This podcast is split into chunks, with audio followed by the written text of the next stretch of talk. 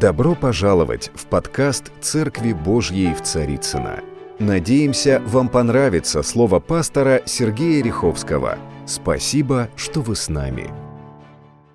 Сегодня непростая проповедь. А, ну, вообще простых проповедей не бывает, потому что каждое слово, оно ответ на чьи-то молитвы, на чей-то вопль к Богу.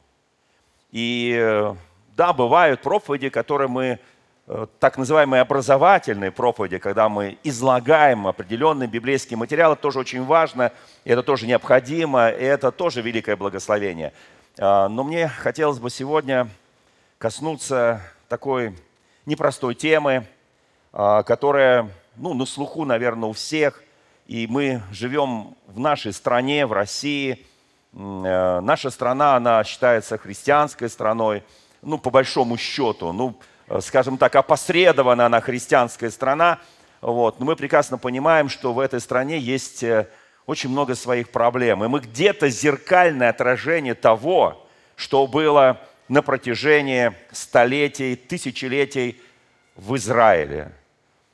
Книга Судей, особая книга, где повествуются и взлеты, и падения – народа Божьего и вождей и судей народа Божьего. И когда мы читаем книгу Судей, который этот период длился достаточно много, столетиями, э, почти 400 лет, мы прекрасно понимаем, что это был интересный период жизни народа Божьего. И это очень похоже на наш народ. Как наш народ, когда-то проходя через пустыни, обрел веру, обрел основание. Да, Слово Божье слишком поздно перевели на русский язык. Уже почти 800 лет Россия называла себя христианской страной, и только во второй половине XIX века впервые перевели Библию на русский язык. До этого люди довольствовались определенными обрывками, осколками, проповедями, которые тоже не всегда были на русском языке, а очень часто использовался старый болгарский язык. У нас тут есть болгары, наша прекрасная болгарка, студентка одного из московских вузов. Прекрасно. Вы знаете, но даже она не поняла бы этот язык, потому что он старый. Когда мы говорим о том периоде, мы должны транслировать на себя. Мы должны четко понимать, что такие периоды были в разных нациях и в, разных народах. Чем он закончился, этот период? Закончился последней судьей Израиля. Это был Самуил. И после Самуила, первая книга царств, уже началось совершенно другое. Народ потребовал отменить судей, потому что их наследники не были столь благочестивы и столь верными Господу и призванию. И начался период царств. Но я хочу, вот и в царствах тоже грешили много, и отступали от много от Бога, и цари отступали, и народ отступал, и валы, Астарта приходили, и разные идолы, боги всевозможные, которые не боги, а языческие идолы. Вы знаете, я хочу, чтобы каждый из нас увидел в этом себя. Собственно говоря, это не только периоды жизни нашего российского народа или той бывшей территории, которая раньше называлась Российская империя, Советский Союз. А, да, это большая территория, огромная территория, разные нации, народы, племена. Но каждый увидел себя и свои духовные искания. И те моменты в своей жизни, когда ты глубоко посвящал себя Богу, а в какой-то момент Опускались руки, приходили сомнения, приходили какие-то неверные решения, странные обстоятельства, ситуация, и ты уходил, потом возвращался, опять уходил. Вот это вот период колебания, то вверх, то вниз, такая синусоида, то плюс, то минус. Вот это вот в жизни любого человека, потому что написано, все согрешили, все лишены славы Божией. Мы говорили это много раз. В следующее воскресенье я буду говорить на очень важную тему, что нужно знать, когда мы проходим подобные сложные ситуации в нашей жизни и как себя ведет Бог. А сегодняшняя проповедь называется «Герой с разбитым сердцем». Да, герой, о нем говорится даже в Евангелии. В 11 главе послания апостола Павла этот герой в перечне великих героев Ветхого Завета. Ветхий Завет, который для нас является где-то водителем ко Христу, который является тенью будущих благ. Я очень хочу, чтобы мы увидели даже себя. Потому что иногда наше сердце бывает изранено. Слава тебе, Господи, что не разбито, но у кого-то разбито. И кто-то попадает даже вне церкви, вне народа Божьего, как бы ища себе некого утешения там, где нет Бога, но он думает, там есть Бог. Он все равно возвращается. Я верю, что даже люди, которые оступились, которых кто-то назовет отступниками, рано или поздно, если мы будем молиться, мы помолимся сегодня горячей молитвой. Обязательно. Есть шанс, есть возможность вернуться. Собственно говоря, последние мои проповеди в нашей церкви, они так и назывались. Есть шанс, нет шанса. Итак, герой с разбитым сердцем, или такое, скажем так, подстрочник этого названия, безрассудный обед Богу.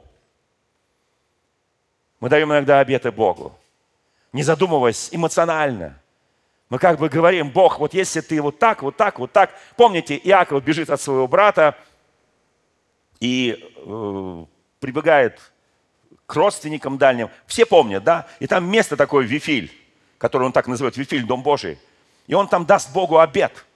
Потому что он там что-то увидел, сверхъестественное, могущественное присутствие силы Божьей. И он протрезвел, его эмоции э, как-то вот пришли в нужное состояние. Его дух пришел в нужное состояние. И он сказал, Господи, если ты меня благословишь, и я с миром вернусь, помните, да, то я тебе дам то, все, десятину, храм построю, все сделаю.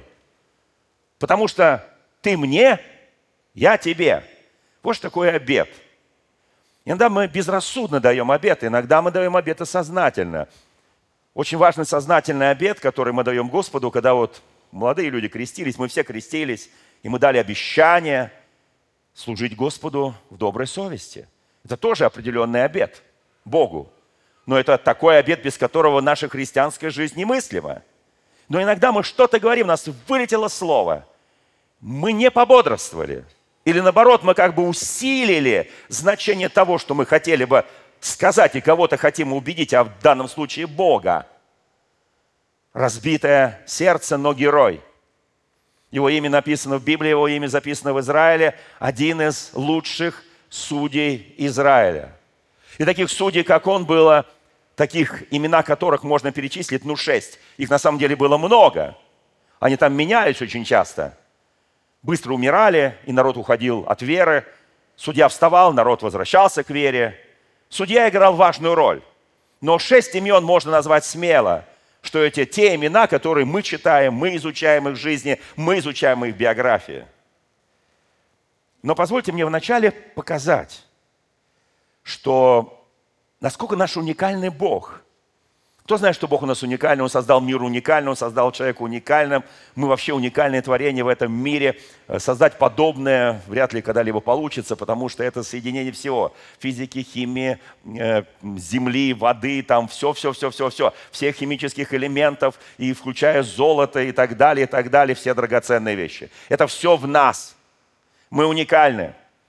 Кто-то скажет, ну мы-то уникальны, а вот весь остальной мир – Поднимите руку, вот э, кого когда-нибудь кусал комар.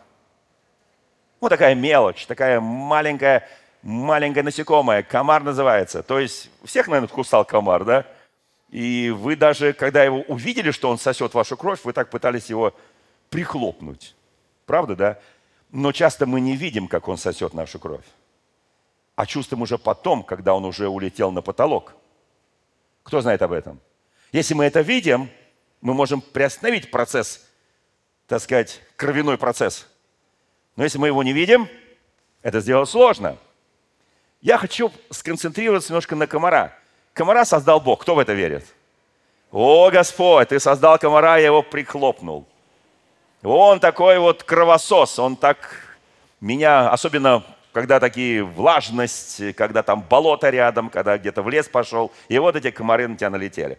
Может быть, не все знают, что вес комара, ну, обычного комнатного комара, одна тысячная грамма.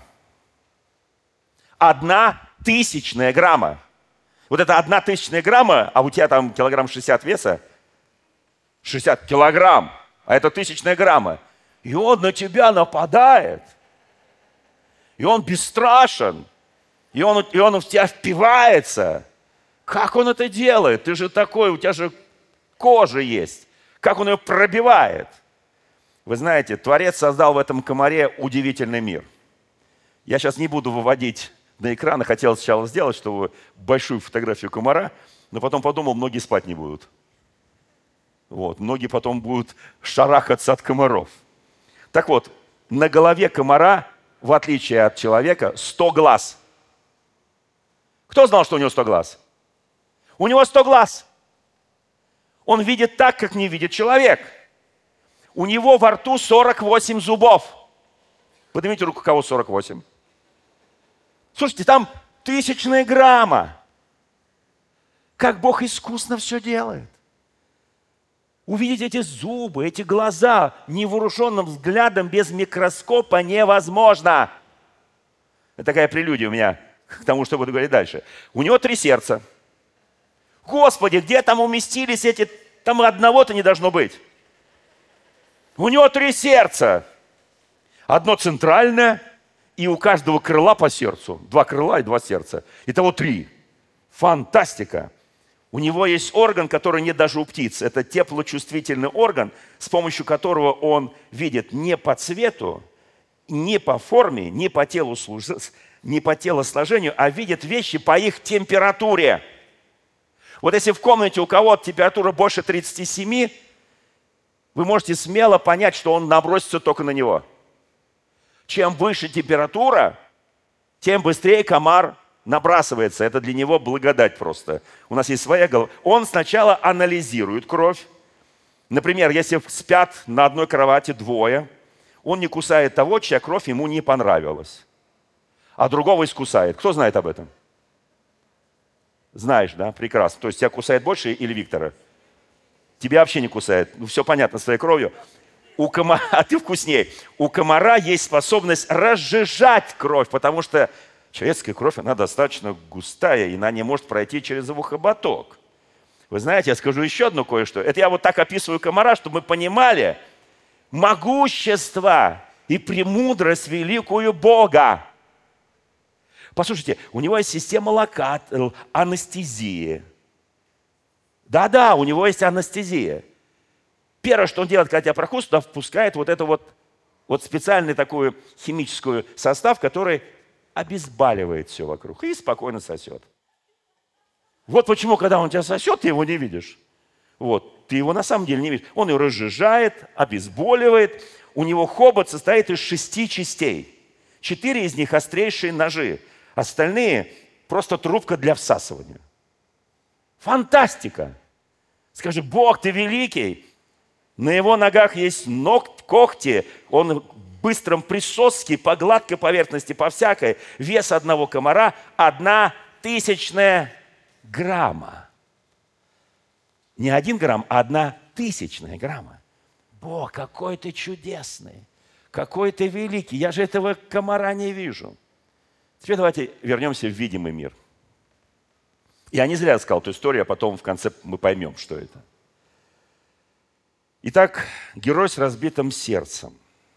Бог радикально против жертвоприношения людей. Кто это знает? Ну, с комарами здесь все понятно, да? Чем больше комаров принесем в жертву. Да. Вы знаете, во Второзаконии, в 12 главе написано, «Когда Господь Бог твой истребит от лица твоего народа, которым ты идешь», это речь идет об Израиле, чтобы взять во владение эту землю, и ты, взяв их, поселишься в земле их, тогда берегись. Это очень важное слово. Я хочу, чтобы оно сегодня стало также актуальным для всех христиан и нехристиан тоже России. Тогда берегись, Писание говорит, чтобы не, ты не попал в сеть. Я читаю Второзаконие, 12 глава, э, с 29 по 32 стих. Он говорит, берегись, потому что это определенная сеть. Вот то, что ты живешь среди этих народов, это определенная сеть. Берегись. Потому что, последуя им, их обычаям, их традициям, по истреблению их от лица твоего, ты, чтобы не искал богов, и говоря, как служили народы сии богам своим, так и буду делать я. Не делай так Господу. То есть, вот они служат этим богам, а Бог говорит, ты делаешь беззаконие Господу, ты делаешь зло Господу, Богу твоему. Ибо все, чего гнушается Господь, что ненавидит Он, они делают богам своим, они и сыновей своих – и дочерей своих сожигают на огне богам своим.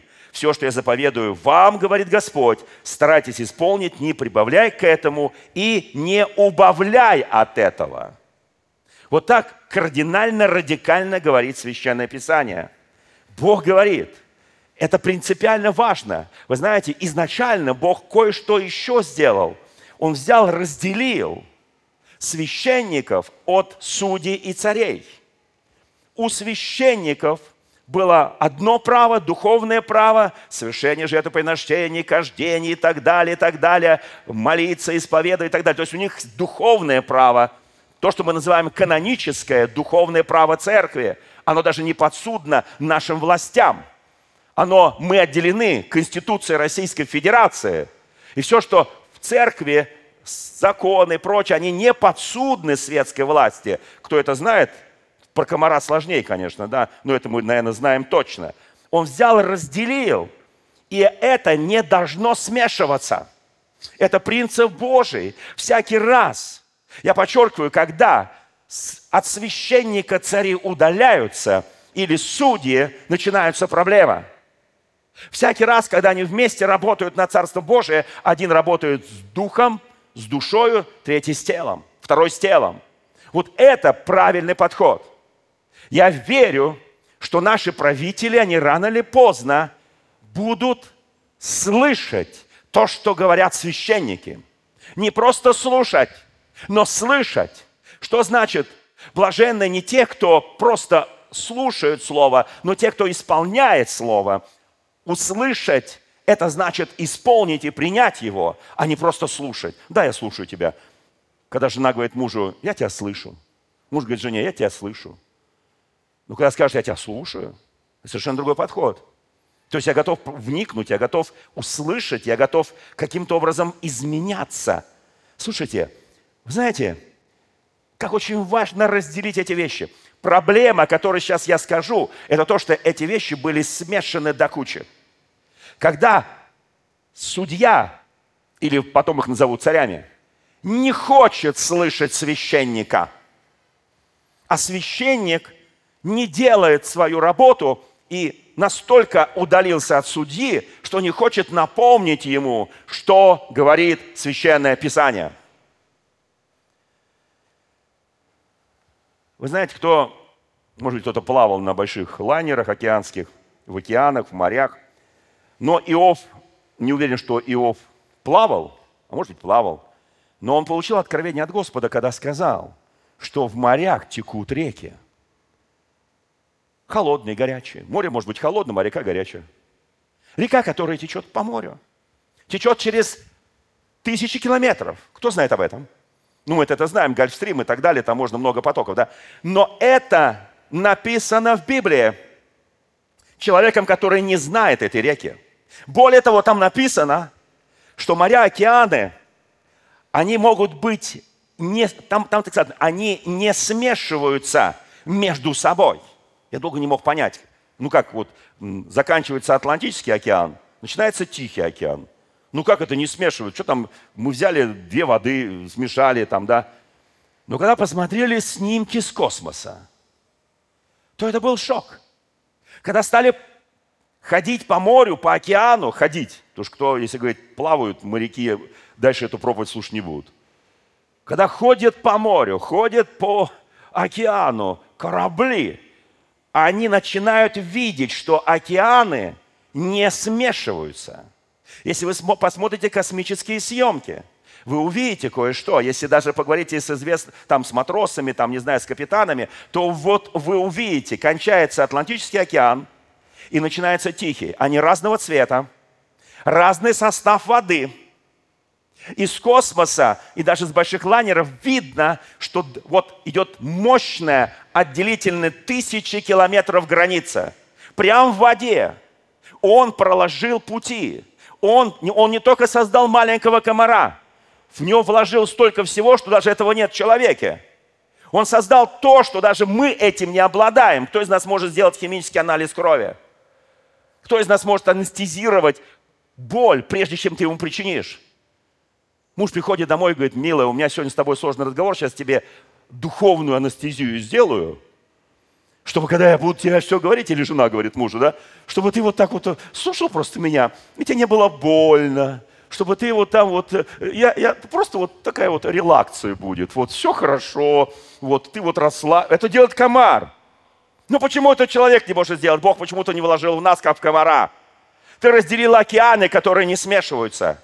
Ты пустил реки по океанам, и они не смешиваются. Послушайте, это же чудо, это же, это же, это вот маленький комар, это чудо, да, там тысячная грамма, а это мегатонны, тысячи километров, глубины, и оно не смешивается.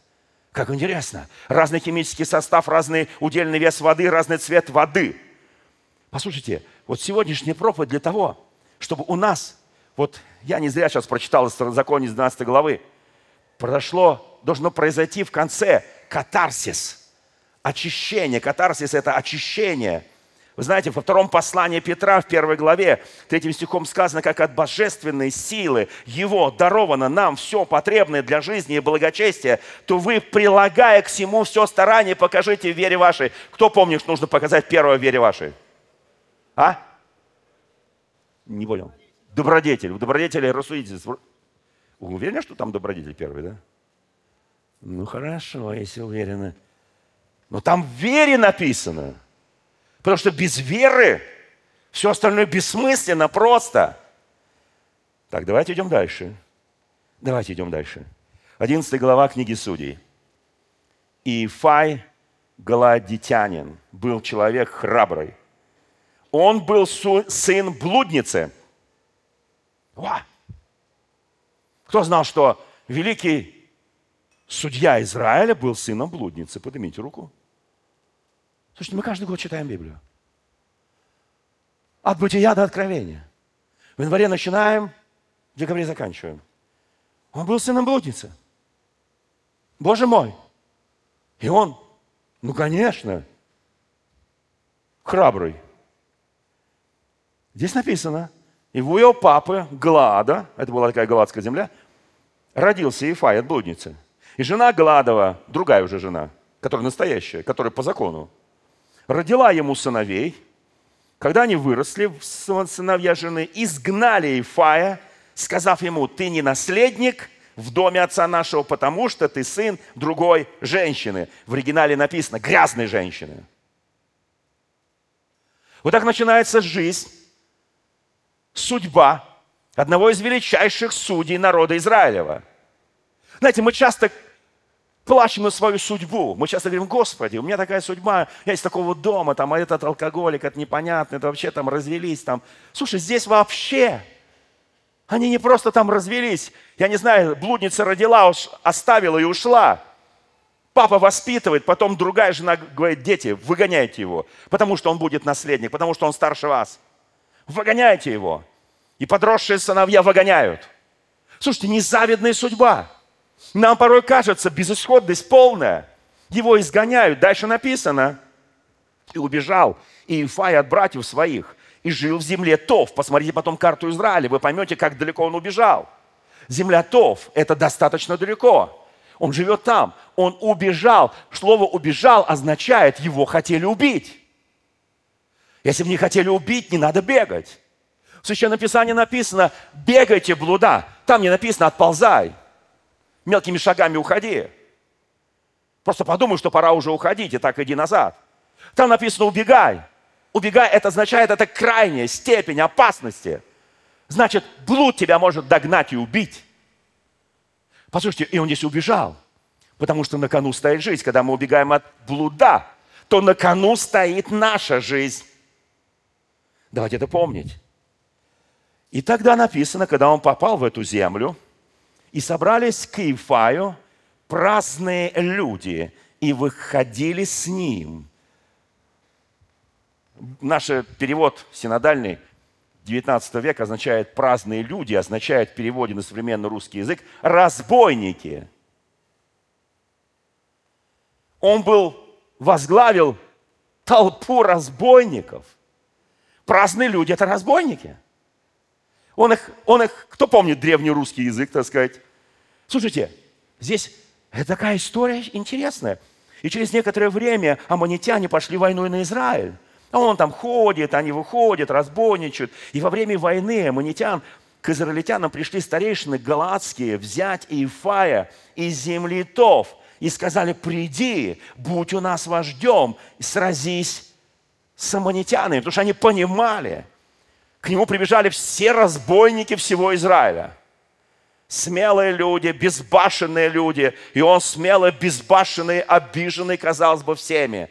Обиженный, наверное, на Бога, что родился от такой женщины, обиженный на отца, который не остановил изгнание его, обиженный своих сводных братьев, обиженный на старейшин галаадских, обиженный на все.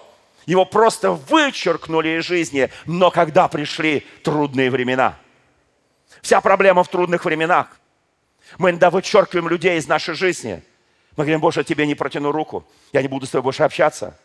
Мы иногда вычеркиваем по разным причинам чтобы не досталось до наследства, ни с кем не делиться и так далее и тому подобное. Слушайте, масса, масса, масса вопросов, почему мы прекращаем общение. И Писание говорит, что когда пришло опасность, а они сами, старейшины, пришли в эту землю Тов и нашли эту разбойничью армию, и пришли к Ифаю и сказали, будь нашим вождем. Ифай говорит, я очень хорошо вас знаю. Я помню, как вы себя вели, когда меня изгоняли мои братья ни один из вас, старейшины, не защитил. Вы видели, как я бежал. Вы видели, какая опасность мне грозила. Он им это все высказал. Они говорят, нет, нет, сейчас другая ситуация. В опасности весь Израиль. Знаете, когда народ подвергается опасности, когда церкви подвергаются опасностями, это время забыть обиды. Это время прощать. Это время не помнить причиненной боли. Это время исцеления, это время катарсиса. Вот какое время катарсиса. Это очищение. Это особое время. И он говорит, дайте мне слово пред Господом. Они дают ему слово. Я сейчас уже не буду читать, просто перескажу. Они дают ему слово пред Господом, что он будет их вождем. Он говорит, а если мы, я вот смогу победить вот этих аммонитян, я их смогу победить, потому что я каждый день сражаюсь. Я их смогу победить, я воин. Но, когда мы их победим, когда мы их изгоним с земли Израиля, останусь ли я вашим вождем? Они говорят, да, ты останешься нашим вождем. Слушайте, потому что безысходность, безысходность, у нас бывает безысходность, ты готов уже просить кого угодно, где угодно, потому что полная безысходность. Слушайте, и тогда он приходит туда, из своей земли, он приходит в Галат, он приходит в свой родной город, где он там жил. Он приходит туда – и собирает войско, и там написано, и на него сошел Дух Святой. Я не верю, что Дух Святой входит, сходит на нечестивцев. Я верю, что пока вот он проделал этот путь из земли Тов в Израиль, что-то произошло, очищение, катарсис. Он не мог сражаться против неприятеля, если в нем было хоть какие-то зацепки для дьявола. Я хочу, чтобы мы это понимали. Кто понимает, о чем сейчас я говорю, эту проповедь? Это касательно каждого, это не только нашего народа, не только других народов, которые вокруг нас, Белоруссия, там, не знаю, Прибалтика, Украина, вообще не важно. Средняя Азия, Грузия, Армения. Вообще не, это касательно любой нации, любого народа. И он, как только он прошел через это очищение, катарсис произошел. И на него сошел Дух Святой – И он пошел воевать, он побеждает, он разбивает огромное войско. Но в один момент, и он сказал, слова, которые для меня они очень страшные. И здесь сказано, вот на самом деле очень страшные слова, которые он сказал. Он сказал, если я смогу победить, он с ними там переговоры вел с неприятием, напоминал им, делал дипломатические ходы, говорит, вот когда шел Моисей с Иисусом Навином через пустыню, вы же его не пустили. Он просто просил вас, он с ним, он пытался уговорить их. Он, он даже не хотел с ними сражаться в начале. Он просто, и был на Ефае Дух Господен, и прошел он от Галаада в Манасию, и прошел через Масафу, и здесь написано, и он разбил, и дал Ефай обед Господу. Вот на этом я хочу... Вот послушайте, я рассказал эту историю. Человека, который был выкинут из жизни. Человек, которого вернули, когда трудные времена. Человек, который возглавил, стал вождем народа Божьего Израиля. Человек, на которого сошел Дух Святой. И он начал делать ту работу, изгоняя нечестие, язычество, идолопоклонство, неприятельские армии. И здесь написано – и дал Иефай обед Господу и сказал, если ты предашь в руки аммонитян, в руки мои. Слушайте, мы люди очень эмоциональные. Поднимите руку, кто флегматик полный, конченый. У тебя никаких эмоций. Кто холерик, поднимите руку. Я сейчас не ругаюсь. Я сейчас говорю термины из психологии. Психология вся взята из Библии, кто это знает. Все эти термины, если посмотрите греческий язык, они все из Библии. Они все из Евангелия. Там нет ни одного какого-то термина, который бы не был в Библии. Такой полный флегматик. Или полный холерик. Или кто еще? Самый агрессивный, кто они? Ну, сангвиники. Такие, ну понятно. А кто? А, меланхолики. Но это про меланхоликов здесь, ладно, оставим их в покое. Вы знаете, друзья мои, то, что здесь нет меланхоликов – Здесь есть э, разные характеристики. Но мы, когда молимся, мы, когда ревнуем нашего Господа, когда мы вопием к Нему, мы все превращаемся в единый духовный поток. Слава нашему Господу. Здесь написано, Он дал обет. Если ты, Господь, отдашь врагов моих в мои руки, то по возвращению моем с миром от аммонитян, что выйдет из дома моего навстречу мне, будет Господу. Вознесу сие на все сожжения. Никогда не давай. Даже в радости. Даже когда ты наполнен помазанием. На тебя зашел Дух Святой. Не давай странные обеты. А если даже ты их даешь, внимательно изучи Священное Писание, что с этим потом делать. Когда человек не изучает Священное Писание, он не знает, что с этим делать. Он дает массу обетов, он делает какие-то обещания. Мы часто друг с другу столько наговорим, когда ссоримся.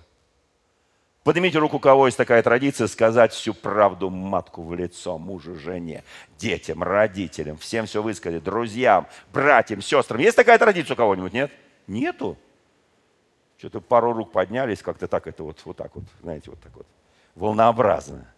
Слава Богу. Давайте будем честны большая часть из нас эмоционирует. Большая часть из нас говорит какие-то вещи.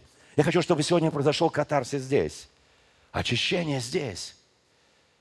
Потому что это слышит Бог, это слышат люди, это слышат силы разные, в том числе тьмы. Давайте будем честны. А здесь написано, по возвращению моем – и пришел Иефай, он сразился, он победил, и было поражение великим. Стих 33. И пришел Иефай в Массафу, в дом свой, и вот, дочь его, единственная. У него не было сына, у него была единственная дочь.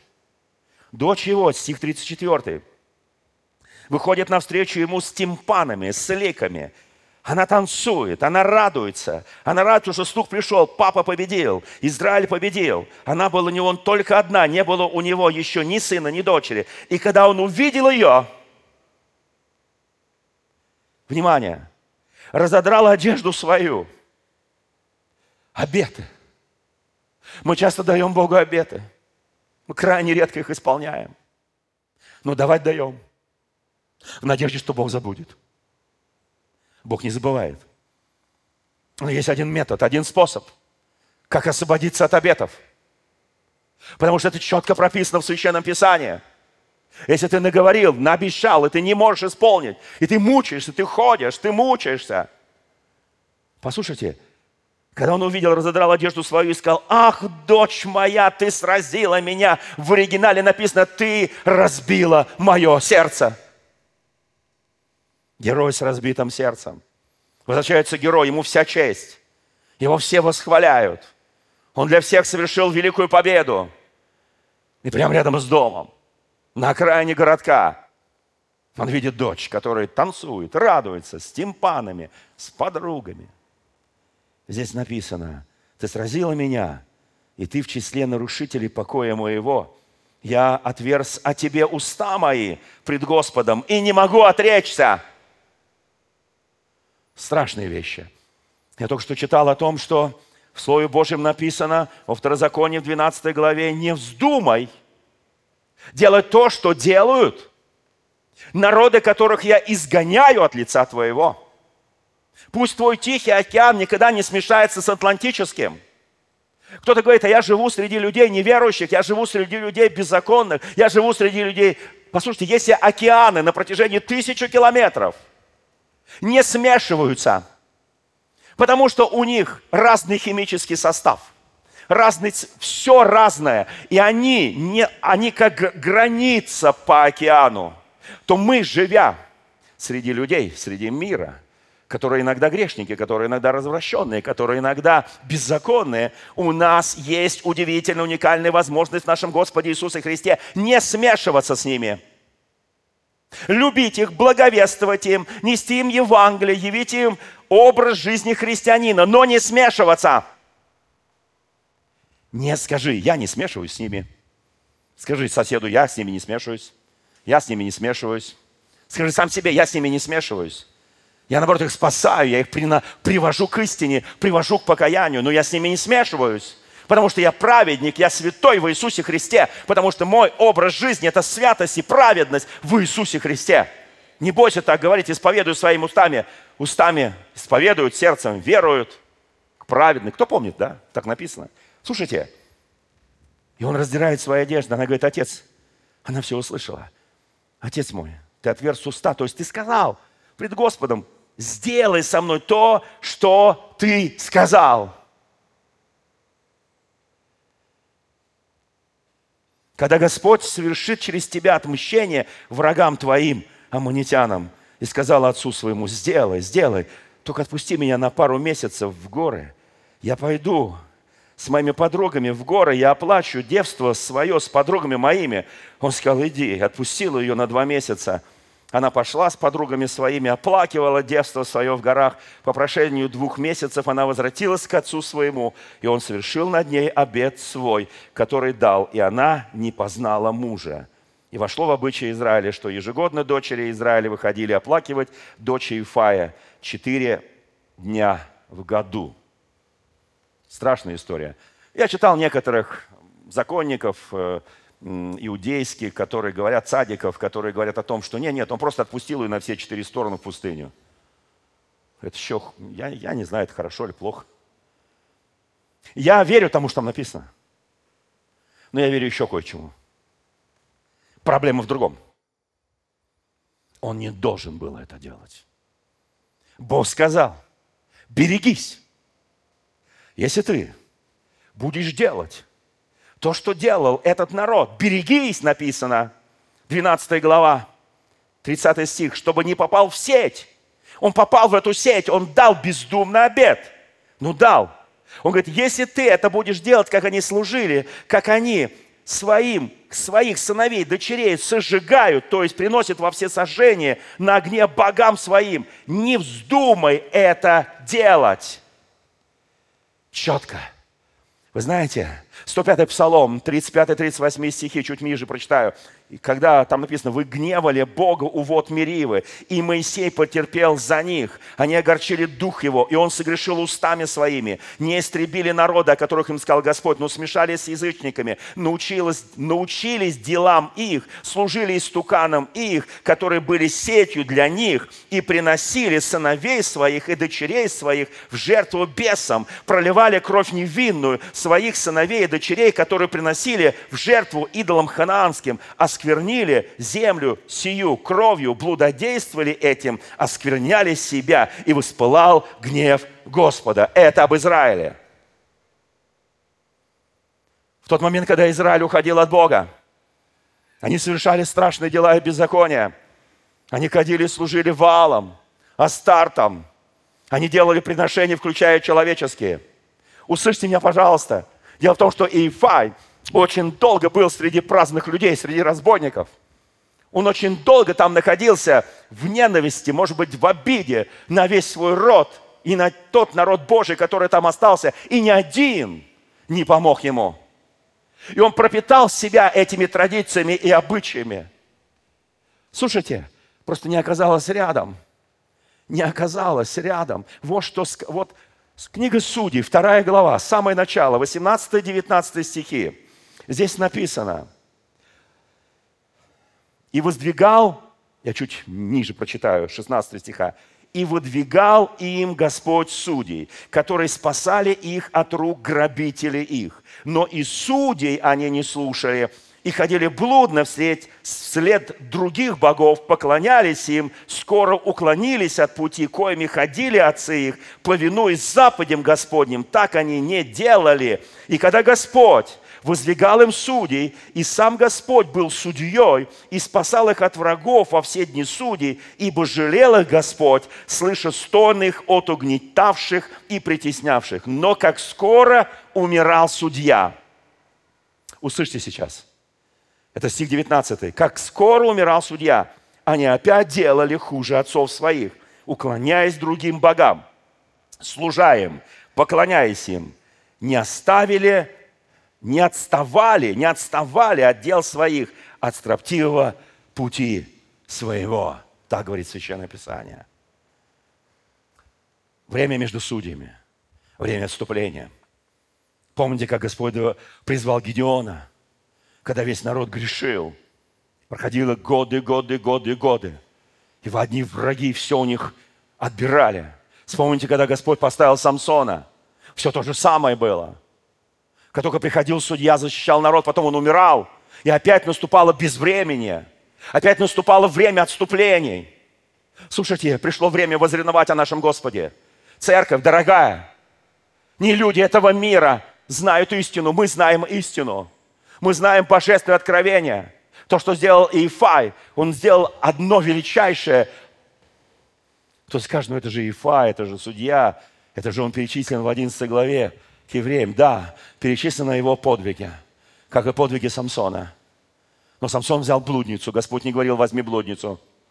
Послушайте, есть вещи, которые... Но какой был выход у Ифая, когда он дал такой обед прилюдно? Был ли выход? Могла бы его дочь не погибнуть? Мог бы он ее не приносить во все сожжения? Ответ очевидный. Когда мы читаем Священное Писание, мы говорим, да, не оказалось рядом священника.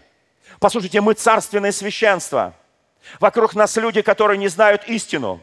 Они делают глупости, они делают беззаконие, потому что нас не находится рядом, чтобы сказать им правду. На нас Дух Господен, как Он был на Ифае. Но в какой-то момент эмоционально мы даем обеты. И мы говорим, все, я дал обет, я должен исполнить. Дочка говорит, да, папа, исполни. Ну вот что написано в Левитам – и если бы рядом стоял священник, а его там не оказалось, вот там его не оказалось. Вот где-то кто-то погибает, а тебя нет рядом. Там уже идет оплакивать два месяца свое девство, потому что она навсегда такой останется. Послушайте, и рядом не оказалось священника. Я очень хочу, чтобы мы, царственное священство, народ, взятый в удел нашим Господом, оказались рядом с такими людьми. Оказались рядом там, где боль. Оказались рядом, где люди проходят испытания. Где они по традиции, по каким-то странным бесовским обычаям, Они что-то делают. А вот что говорит Писание. Левитам 5 глава. Высветите, пожалуйста, это вот на большой экран. 4 по 6 стих. Или если кто. Это Слово Божие. И Ифай должен был это знать. Он знал всю военную историю Израиля, когда Израиль шел через пустыню, с кем воевал. Но он не знал. Многие сегодня политики, чиновники, военачальники, они знают историю войн, они знают историю политики, они знают историю дипломатии, но они не знают сущность и глубины божественного откровения. Вот что здесь написано. Если кто, если кто безрассудно, то есть не рассуждая, устами своими – поклянется сделать что-нибудь худое или доброе. Вы слышите меня? Худое или доброе? Какое бы это ни было дело, в котором люди безрассудно клянутся, и он не знал того, но после узнает, что он виновен в том. Если он виновен в чем-нибудь из сих и исповедуется, скажите аминь. Аминь. И исповедуется. Иисус говорит, покайтесь. Иоанн Креститель говорил, покайтесь. Апостолы говорили, покайтесь и веруйте в Евангелие. Покайтесь. здесь написано, если он исповедуется, в чем он согрешил, то пусть принесет Господу за свой грех, которому он согрешил, жертву повинности из мелкого скота, овцу, козу за грех, и очистит его от греха священник. Если он не в состоянии даже принести этого, то повинность за грех будет там горлица, голубь. Одного за грех, другого все сожжения. Здесь написано, извините, по-русски, с перевода с древнееврейского, что если ты сказал глупости, ты наговорил глупых обетах, ты пообещал что-то, что потом привело это к страшным последствиям. Господь не хочет, чтобы твое сердце было разбито глупостью. Господь хочет, чтобы ты знал Священное Писание. Дорогие мои, читайте Библию, читайте Евангелие, Изучайте Слово Божье, проникайте в глубины божественного откровения. Изучайте это, чтобы не сделать то, что сделал Ифай. Ифай должен был просто прийти к священнику и сказать, священник, что мне делать? Он скажет, исповедуйся, покайся. Возьми овечку, принеси в жертву вместо дочери. У тебя нет овечки, возьми двух голубей, принеси.